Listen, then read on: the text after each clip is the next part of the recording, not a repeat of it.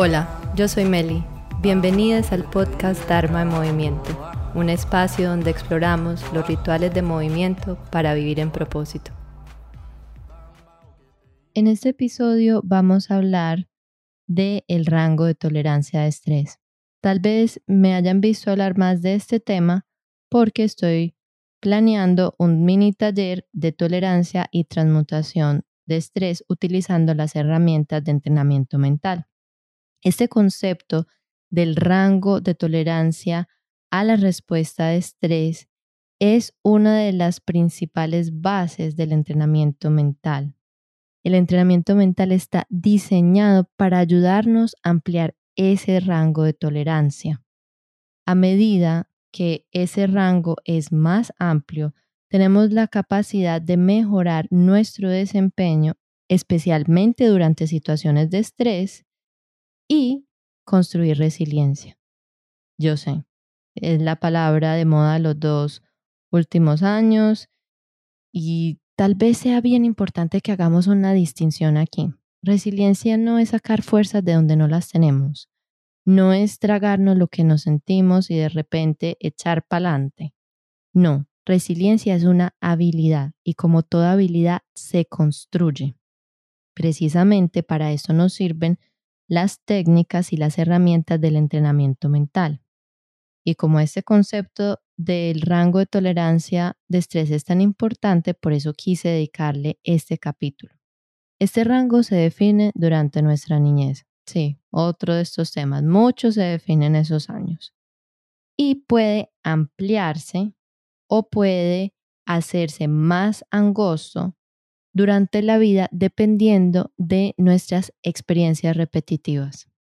Todas esas cosas que repetimos, todos esos microtraumas, valga la claridad, no son traumas o situaciones catastróficas, sino esas cosas que digerimos en algún momento como una amenaza que no procesamos, con el tiempo van haciendo marcas van afianzando patrones de comportamiento.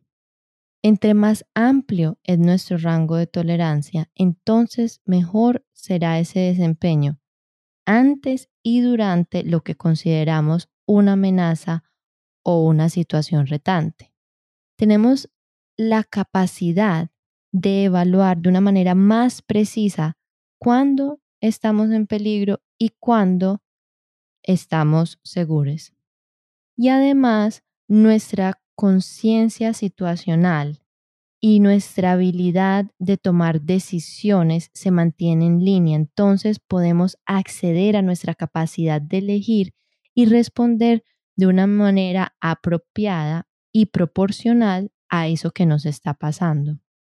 Esto permite que nuestro comportamiento sea intencional, independiente de lo difícil que sea la situación, o más bien, que nuestro comportamiento sea intencional si estamos en una situación donde podemos manejar o estamos dentro de nuestro rango de tolerancia de estrés. Y así, en esas circunstancias podemos tomar las decisiones que están acordes con los objetivos que tenemos en la vida, con nuestros valores, con ese concepto de identidad sincera, como a mí me gusta decirle, o con ese ser, con ese mayúscula, ese ser superior que somos, mantenemos la concordancia porque tenemos la capacidad de afrontar esas situaciones retadoras o difíciles con intención y sabiendo que vamos a elegir acorde a eso que queremos ser o eso que estamos construyendo. Es mucho más fácil para nosotros regularnos y recuperarnos después de una situación de estrés o de trauma y adaptarnos y aprender cuando tenemos un rango de tolerancia alto. Las personas que tienen ese rango amplio son más resilientes tienen la capacidad de afrontar estas situaciones y tomar las decisiones tener agencia en esos momentos. Entonces, no es que dejen de ser los momentos difíciles, sino que pueden tomar decisiones que llevan a estas personas a estar en mejores circunstancias a futuro. Son más tolerantes a la incertidumbre y a la ambigüedad. Y dígame quién no quiere ser más tolerante hoy en día a la incertidumbre y la ambigüedad con todo lo que hemos vivido en los dos últimos años. Y no solamente se trata de la pandemia, son todos los cambios que han venido y todo lo que vendrá. Es que antes de la pandemia inclusive, siempre hemos vivido en situaciones de incertidumbre. Lo contrario son ilusiones de control. Cuando tenemos este rango de tolerancia más amplio, también somos más tolerantes, somos más flexibles durante estas situaciones difíciles y también con personas más difíciles o personas que nosotros consideramos o percibimos como más difíciles. Y también tenemos la capacidad de sentirnos más cómodos con el cambio. El cambio, como bien lo sabemos, es la única constante que tenemos en la vida. Tener esta capacidad de elección, de decidir cómo me quiero sentir y cómo quiero actuar en diferentes situaciones, particularmente en situaciones de estrés, es lo que me permite fluir con todos estos cambios. Los últimos episodios he estado hablando mucho de esa parte de la energía femenina y una de esas características es precisamente la capacidad de ser flexible y fluir con lo que la vida nos trae, porque en verdad no tenemos nada asegurado. Ahora, desde ese otro punto de vista del entrenamiento mental, estamos tal vez evaluando o hablando de estas herramientas desde un punto de vista más masculino, pero que nos permiten entrar en esos estados de fluidez, porque esas siempre han sido mis preguntas y ese es uno de los objetivos de este podcast. No es solamente como solamente fluye y suelte el control. Pero eso cómo se hace? Porque si fuera así de fácil, entonces la mayoría ya lo hubiéramos hecho. Nadie le gusta estar en esas situaciones de control, de estrés, de tensión.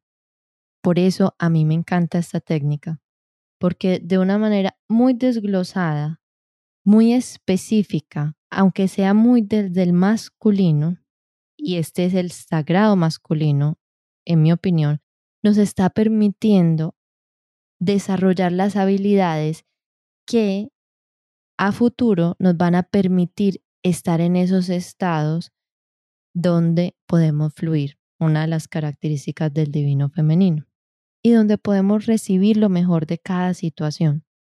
Y otra característica muy importante de las personas con un rango amplio de tolerancia al estrés es que también tienen la capacidad de dar y recibir apoyo a otras personas durante situaciones de estrés. Nuevamente, otra característica de el yin o del femenino, la capacidad de recibir y también la capacidad de dar, porque desde ese femenino damos, pero no podemos dar si no hemos recibido, si no nos abrimos a esa recepción.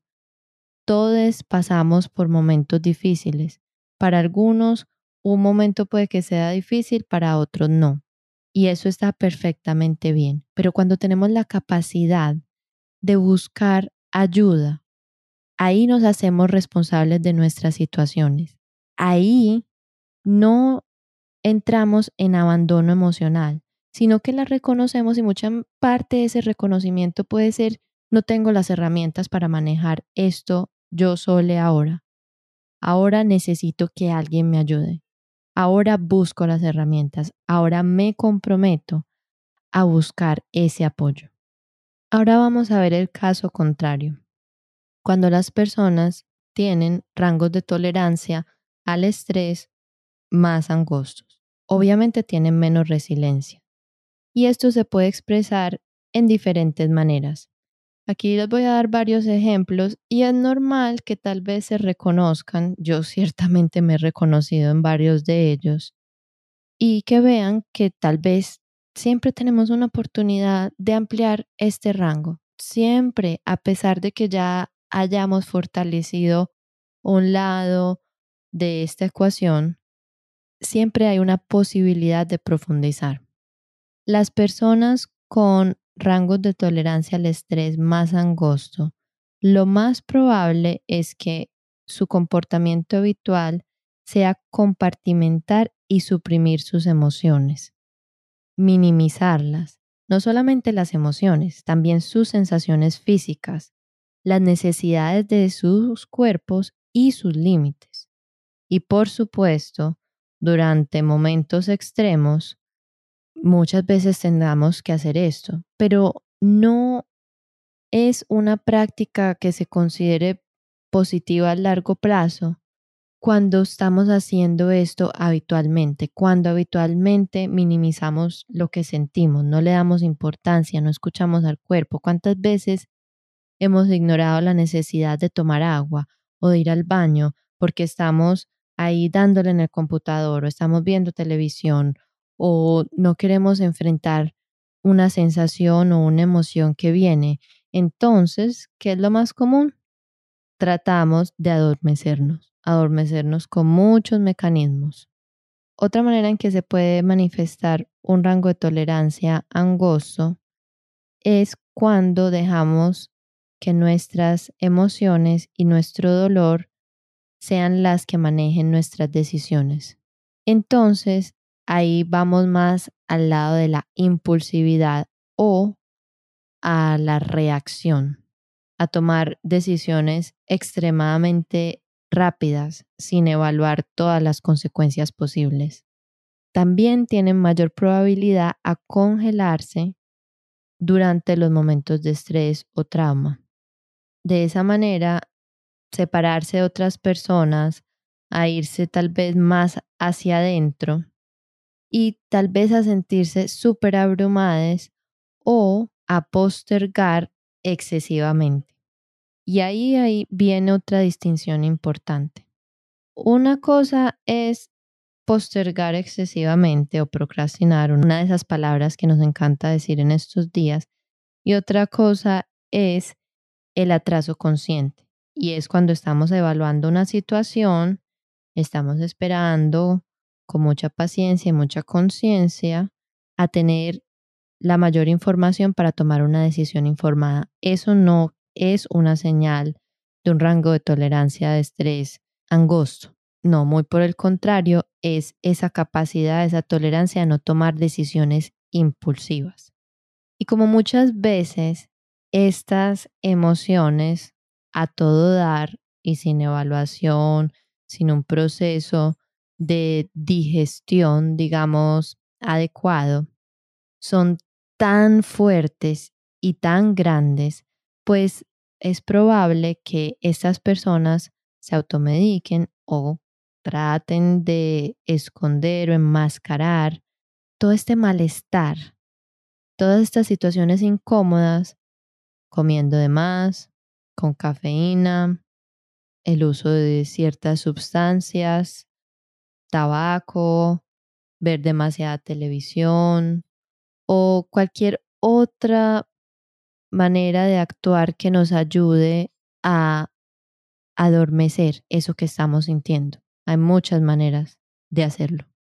En la misma línea, estas son las personas que tienen mayor tendencia a comportamientos adictivos, a buscar adrenalina constantemente, experiencia constantemente para estar en el externo y no mirarnos adentro. Tal vez ahí es donde vienen ciertos deseos de violencia o de estar viendo también cosas violentas en la televisión, exceso de esas noticias y si no, por ejemplo, ahí tienen el cubo y todos estos medios amarillistas. O también pueden tener comportamientos de autoflagelación. Otra manera en que se puede manifestar un rango de tolerancia de estrés angosto es la probabilidad de tener problemas para concentrarse.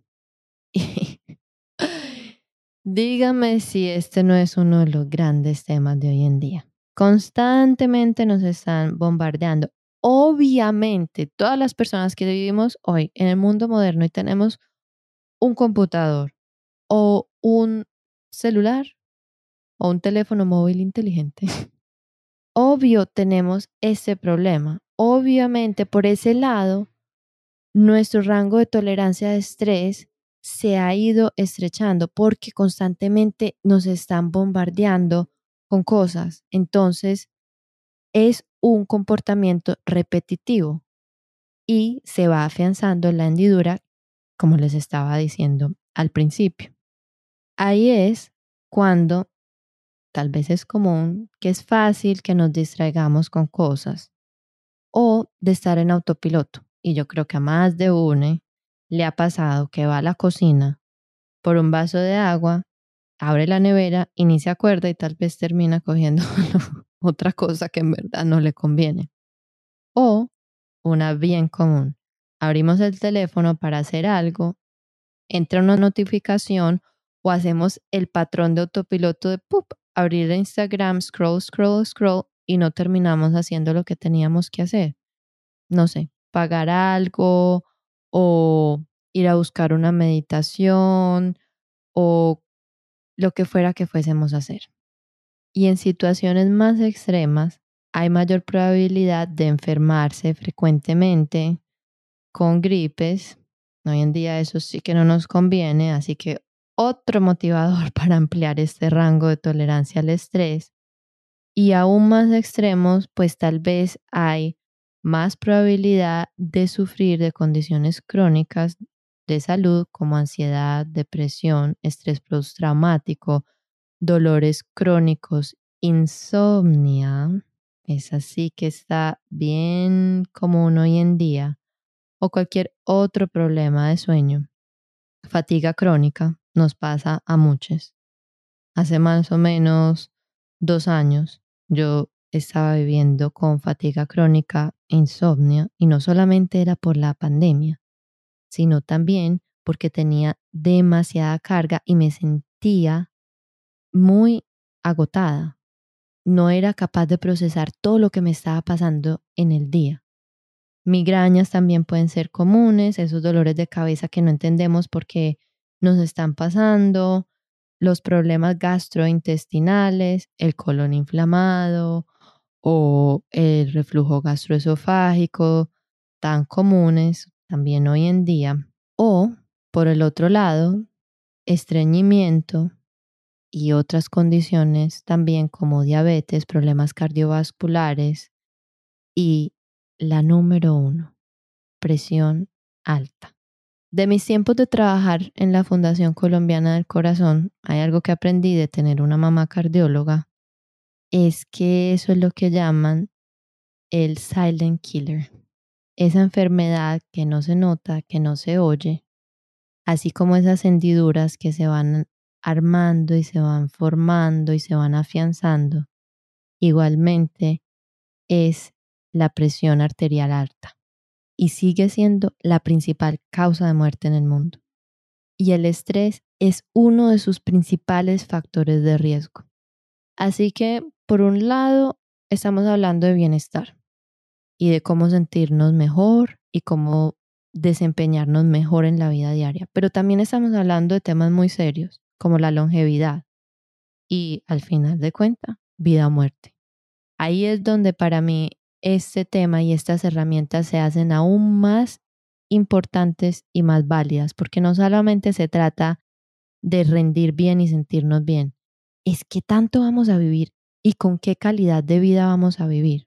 Y otros asuntos pueden ser condiciones en la piel como psoriasis, eczema. Muchas personas conozco que tienen eczema que es relacionado por asuntos de regulación de estrés o también enfermedades autoinmunes, igualmente el acné.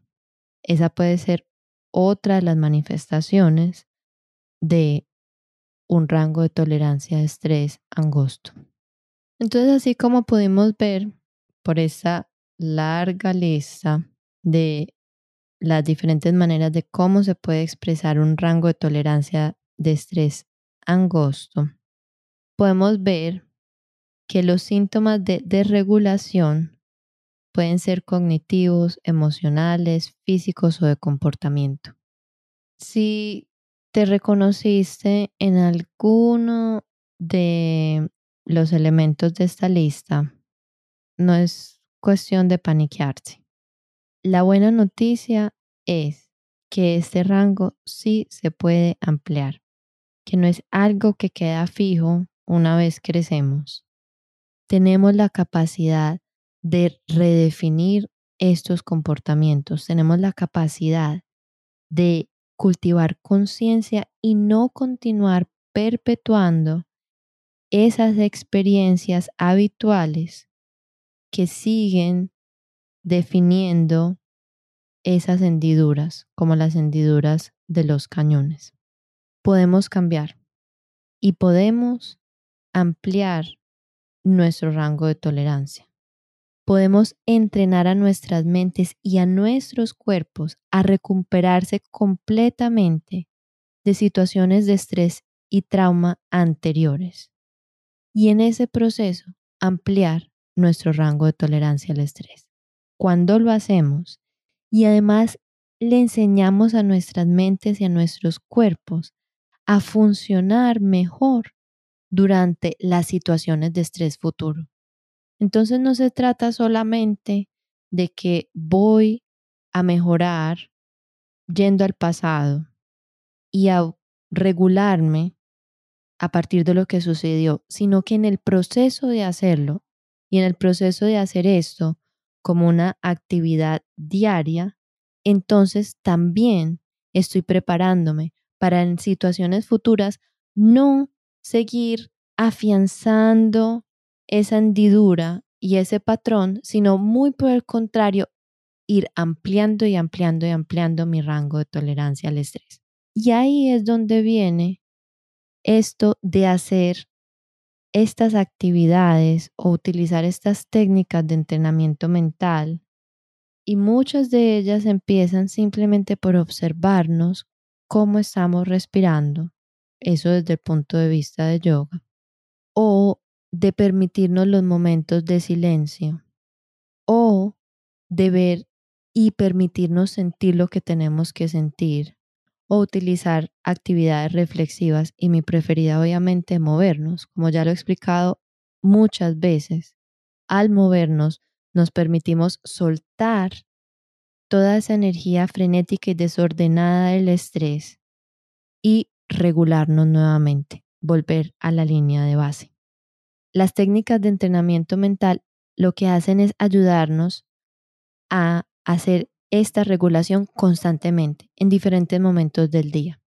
Y son ejercicios que se pudiera decir cortos porque van desde los cinco minutos hasta la media hora, si uno tiene más tiempo, y se vuelven como un hábito atómico. Y aquí volvemos a uno de los primeros podcasts de este año, y es cómo hacemos esto que suena tan abrumador, cómo voy a regularme luego de tantos años o de aspectos que tengo desregulados y no sé ni por dónde empezar y suena como una de esas otras cosas gigantes para la lista. No, no tiene por qué ser así. Esto puede empezar como un hábito atómico y de eso se trata este taller que estoy ofreciendo. Se tratan de técnicas cortas, aplicables a diferentes situaciones del día. No quiere decir que tenemos que estar ni en el gimnasio, ni en tapete de yoga, ni en ropa de Lululemon, ni nada de eso se puede aplicar en diferentes circunstancias. No se necesitan equipos especiales, simplemente se necesita tener la determinación de quererlo hacer así. Y la razón por la que estos hábitos, luego de hacerse de manera atómica, de manera pequeña pero constante, sobre los que vamos escalando de forma marginal, luego se vuelven en rituales dármicos por lo que explicaba al principio.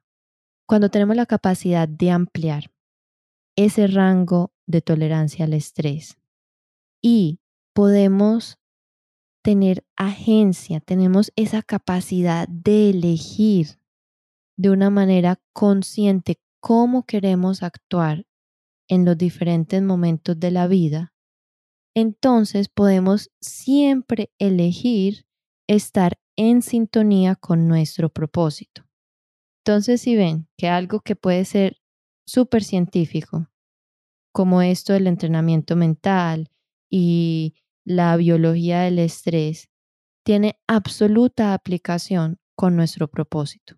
Porque cuando tenemos esa habilidad, y eso es lo lindo de estas técnicas que son tan específicas, nos permiten elegir en cada momento estar en alineación con eso que le da sentido a la vida. Y así crear un ciclo virtuoso, porque una vez podemos tomar elecciones que están relacionadas o están en sintonía con nuestro propósito, con nuestro Dharma, entonces tenemos mayor motivación para ponernos en situaciones que tal vez no sean tan retadoras o puede que sean retadoras, pero tenemos las herramientas para afrontarlas mejor. Ahí es donde estos temas que tal vez puede que suenen desligados, esto de manejar el estrés y vivir en propósito, una vez podemos elevar nuestra vibración, una vez tenemos esa capacidad de elegir desde nuestros valores, desde esa identidad sincera, estamos trabajando en todos los momentos del día. Todo el día puede tener una sensación ritualística porque todo el día puedo estar tomando decisiones en alineación con mi propósito cuando empiezo a utilizar estas herramientas del entrenamiento mental desde un punto de vista mínimo y en un crecimiento marginal. Entonces, creo que ahí desempacamos suficiente por hoy. Mi invitación es que observen en qué aspectos se puede estar manifestando un rango de tolerancia de estrés más estrecho y también por qué lado sienten que su rango de tolerancia de estrés está amplio. Hagan una lista, observen y miren algo en lo que quieran trabajar, algo que les pueda ayudar a mantener ese rango de tolerancia de estrés amplio, porque de eso se trata vivir. No se trata de que tenemos todo arreglado y que ya uno se reguló completamente y que nunca más vuelve a sentir estrés y que ya ascendió y está levitando, no. Se trata de que cada vez que vamos pasando una lección, pues tal vez se nos abra otra nueva lección. Hay veces más retadora, hay veces no, hay veces tenemos las herramientas, hay veces tenemos que reevaluar las herramientas.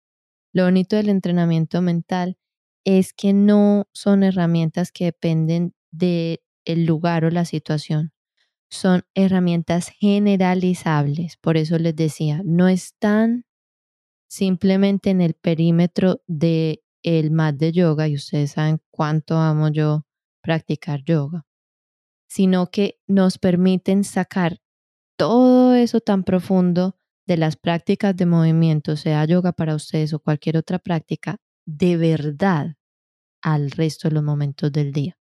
Porque esa es otra de las frases cliché del mundo de yoga. Te damos las habilidades para llevar tu práctica más allá del tapete. Pero ¿cómo? Ahí es donde viene mi pregunta otra vez. ¿Cómo? ¿Cómo puedo redefinir estos patrones? Y ahí es donde tenemos estas herramientas del entrenamiento mental. Así que espero que esto haya generado alguna curiosidad, que te invite a mirarte, a hacer tal vez una lista de lo que se puede mejorar sin juzgar. Y si te interesa saber más sobre este taller, puedes escribirme un día por Instagram o un email y yo dejo todos los links en las descripciones del episodio para que me puedas contactar y yo te puedo mandar más información si te interesa trabajar con estas técnicas de entrenamiento mental. Este taller va a ser un taller corto y un taller muy práctico se trata de inmediatamente empezar a observar y practicar, observar y practicar. Espero que este episodio haya sido útil para ti y que sigas en la búsqueda continua de esas herramientas que no solamente generen bienestar, sino que cada día te ayuden a mantener un rango de tolerancia de estrés amplio y ampliarlo aún más. Nos vemos en el próximo episodio donde voy a seguir hablando de este tema del entrenamiento mental. Te agradezco si puedes compartir este podcast con alguien a quien le pueda servir. Si tienes alguna pregunta me puedes escribir o mandarme un DM por Instagram. Satnam.